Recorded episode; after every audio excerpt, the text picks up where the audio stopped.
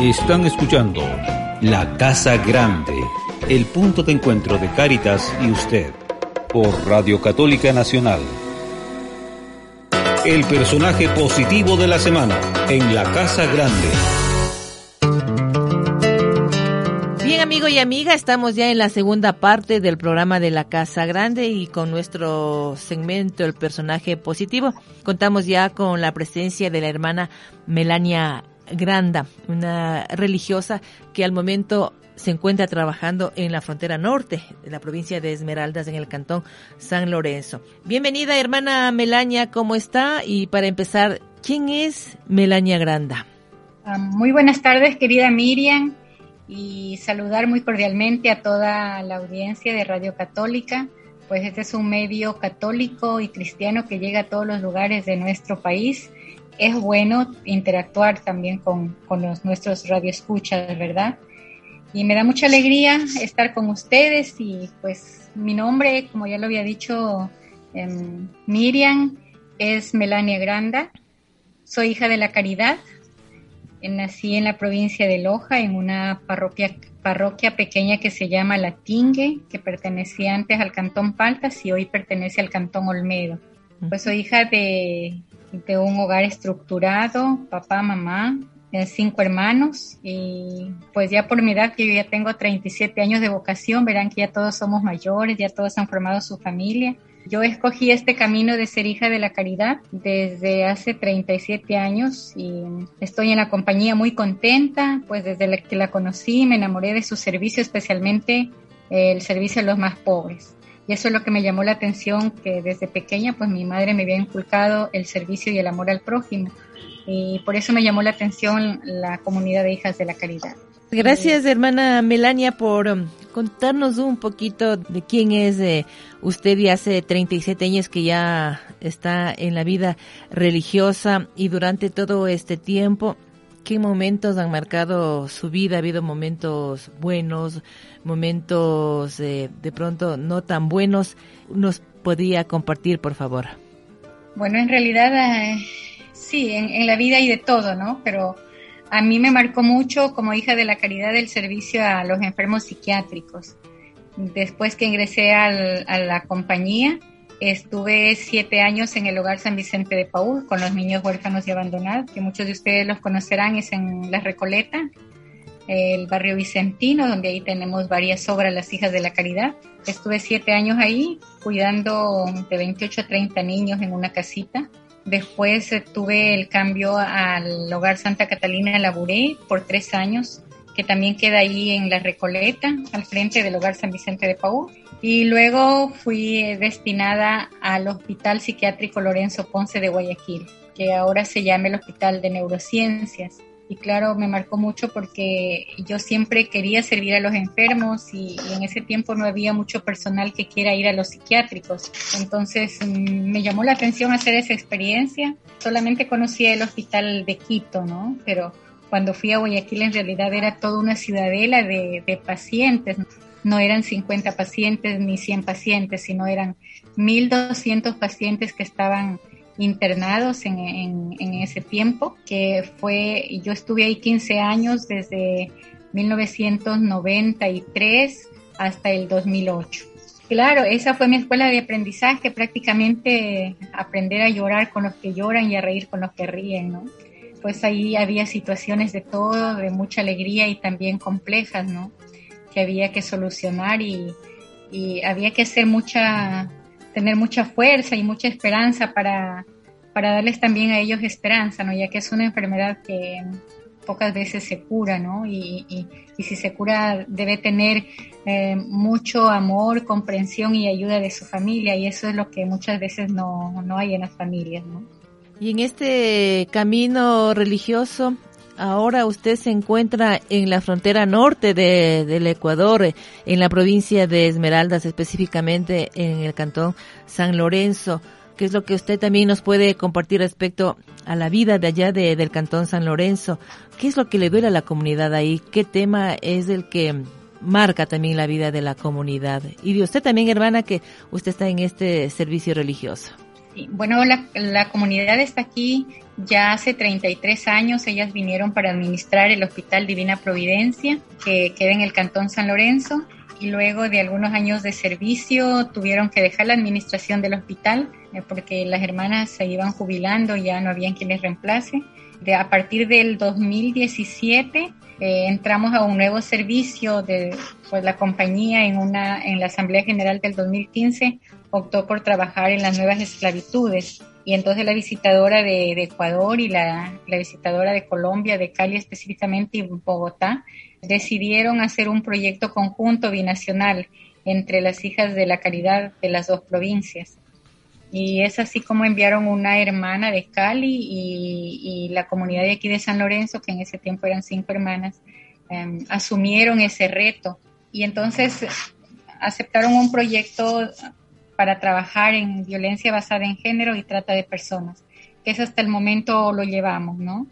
Sí, hermana, cuando usted habla de, este proyecto y de este tema, trata de personas que es la esclavitud del, siglo XXI, como se lo conoce ahora. ¿Qué nos puede usted también al, respecto compartir, hermana? Sé que usted está trabajando también en este, en este tema. Mire, en realidad tenemos nosotros la, la, esclavitud de personas es que la que ejerce, se ejerce en todos los lugares y en todos los ámbitos, ¿no? Pues tiene como atributo el derecho de propiedad sobre otra persona que lo constituye en esclavo, ¿no? y la trata de personas, según el COI, que es el Código Orgánico Integral Penal, eh, es un delito vergonzoso que viola los derechos humanos y que atenta sobre toda la dignidad de las personas y la convierte en un objeto y la somete en condiciones de servidumbre y esclavitud a través del uso de poder y aprovechando también la situación de vulnerabilidad de las personas. Por eso que aquí vemos como es un es frontera, ¿no? Y pues estamos frontera con Colombia y que está muy cerquita y también ahora con movilidad humana que vienen muchos oh, venezolanos. Entonces eh, se da eh, la trata de personas, ¿no? Aunque es invisibilizada prácticamente aquí, pero nosotros luchamos sobre todo en la prevención, ¿no? Cuando usted habla de la prevención, hermana, ¿cómo es el trabajo que ustedes están eh, directamente relacionados con la comunidad? ¿Cómo es ese trabajo? Si nos puede un poquito como detallar para nuestra audiencia. Mire, nosotros trabajamos con grupos de niños, de jóvenes y, y de mujeres. Con los niños tenemos grupos en los barrios que les hemos denominado sembradores de paz. Con ellos tenemos un programa de formación para ir construyendo la paz desde su edad eh, pequeña hasta que vayan creciendo pues en, la sociedad, ¿no? Entonces son etapas de formación que ellos inician eh, con una guía que tenemos eh, que se llama Constructores de Vida. Entonces los grupos de los niños en los barrios y también tenemos las señoras de los emprendimientos que también llevan una formación continua, ¿no? Donde les hablamos tanto de la violencia intrafamiliar, la violencia de la sociedad y también de la trata. Pues sabemos que los tipos de la trata son dos, ¿no? la trata interna como también la externa. En el proceso interno, pues es el reclutamiento, traslado y explotación de las víctimas dentro del mismo país y a veces eh, sin conocimiento de lugares donde están las personas tratadas, pero quedan bajo el control de, de los tratantes. Y la trata externa, en cambio, es la que se dan a través de varios países y, y en la movilización que cruza al menos una frontera internacional o pueden ser varias fronteras también. Y los preparativos que pueden incluir este trámite pues son pasaportes, visas, reservas de hoteles eh, y en algunos casos personas contratadas y que piensan que van a obtener eh, dinero en otros países y en realidad están siendo reclutadas por los tratantes pues a ellos, a los, tanto a los, a los niños como a los jóvenes y a las mujeres, se les hace ver las diferentes modalidades de trata que hay para que no caigan y también ellos son los líderes que pueden enseñar a su familia, a los del barrio, para así disminuir la, la trata de personas, ¿no? Como también la violencia. Cuando usted habla de este trabajo que están realizando allá en, eh, en el Cantón San Lorenzo, el tema de la trata de personas. ¿Cómo responde la, la comunidad, de las personas que reciben este tipo de talleres? ¿Cómo está la situación de los casos? ¿Disminuye? Sí, bueno, la, sí responden muy bien, ¿no? Los niños, pues aquí al menos que ahora no tienen mucha escuela, son los que más ah, prestan atención, ya eh, atienden a las reuniones, a todos los talleres, porque pues no, no hay otra preocupación aquí. Algunos han dejado de estudiar también porque no tienen los medios tecnológicos, entonces lo que nosotros les damos pues es bienvenido. Las señoras también, al, al ellas sentirse víctimas de violencia, pues a diario en sus hogares, pues se sienten felices y después que nosotros pues hemos podido darnos cuenta por los testimonios que ellas nos dicen a nosotros, ¿no? Pues yo ahora, ah, dicen, antes yo aceptaba todo, me podían pegar, me podían maltratar y yo pues me dejaba hacer lo que el esposo, el conviviente pues le decía, ¿no? Y dice, ahora yo ya tengo más conocimiento y ya no me dejo, ya puedo defenderme, ya, ya pues, se puede ver un cambio de vida en ellas, ¿no? Dentro de sus hogares. Y eso nos parece una cosa muy hermosa, ¿no? Porque sin dañar a nadie, pues están ellas mirando por su propia cuenta que eso no es bueno ni para ellas, ni para su familia, ni para nadie, ¿no? Y que podemos cambiar la sociedad a base de conocimientos y, y también de esforzarnos cada uno de, para ser mejores, ¿no? Amigo y amiga, le recuerdo que estamos eh, conversando con la hermana Melania Granda, ella es de la congregación Hija de la Caridad y que al momento reside en el cantón San Lorenzo, en la provincia de Esmeraldas y en el segmento de la Casa Grande, el personaje positivo, conociendo el servicio de la hermana, lo que ha venido trabajando durante 37 años de, vida religiosa que nos comentaba y que ahora se encuentra trabajando el tema de la trata de personas, donde quiere que se visibilice este tema que es invisibilizado, como nos decía. Durante estos 37 años de vida religiosa, hermana, entonces, usted ha ido conociendo diversas diversas temáticas, diversas problemáticas. ¿Cómo se va sintiendo ahora en, durante todo este tiempo, hermana, ahora que está con este tema de la trata en la frontera? Bueno, yo muy agradecida con Dios en realidad porque el carisma de Hijas de la Caridad es muy hermoso y es muy amplio, ¿no? Ya que hemos, hemos sido llamadas a servir a Jesucristo en la persona de los pobres y los marginados y pues tenemos un espíritu bello también en el que podemos servir con humildad, sencillez y caridad. Y todo esto lo hacemos movidas por el amor a Cristo y también fortalecidas por una profunda vida de oración, una vida fraterna que nos apoya siempre en la misión. Y por eso yo le doy gracias a Dios siempre, porque eh, es el camino perfecto, yo creo que de donde Dios me ha puesto y me siento muy bien, porque en realidad eh, el servir a los pobres y, ver el cambio de ellos y, sentir que, ellos poco a poco van siendo diferentes para positivo, eh, es, es de dar gracias a Dios todos los días. Y si pudiéramos hacer mucho más, fuera excelente, pero a veces eh, no tenemos mucha fuerza, como decir, para tanto trabajo que existe con ellos, ¿no? Pero, pero ahí hacemos lo que el Señor nos pone en camino cada día. Usted extra micrófono me comentaba que de profesión es enfermera, pero no lo ha podido poner en la práctica. ¿Cómo se ha sentido en estos 37 años estar al servicio de la de la comunidad o de la de la población vulnerable? Ah, ¿Le ha hecho falta ejercer su su profesión de enfermera? Sí, bueno, claro, siempre me ha gustado ser enfermera y por eso escogí estudiar la enfermería porque el servicio directo con con los enfermos es también gratificante, ¿no?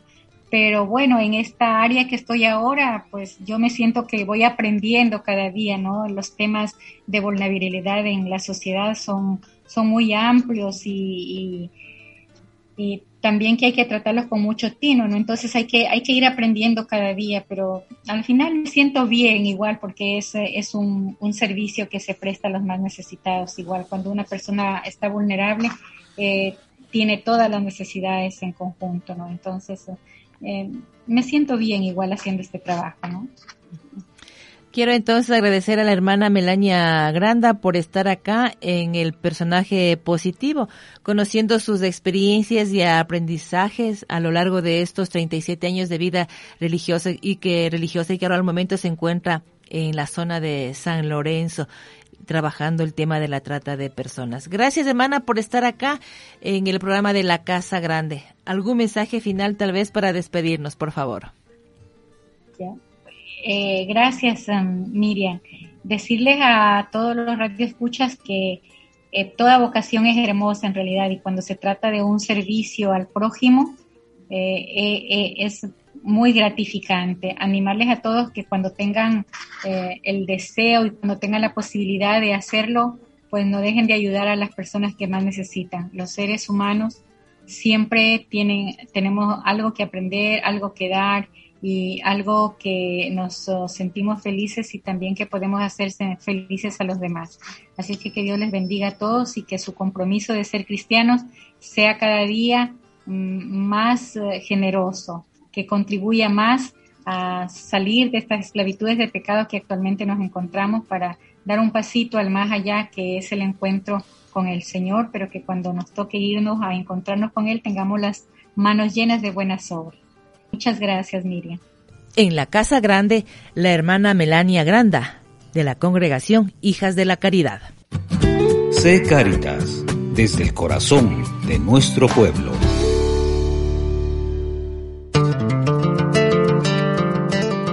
Y así finaliza una emisión más del programa de la Casa Grande, la voz de Caritas de Ecuador. Les acompañamos en Control Master Paola Sánchez y quienes habla Miriam Carreño. Hasta la próxima.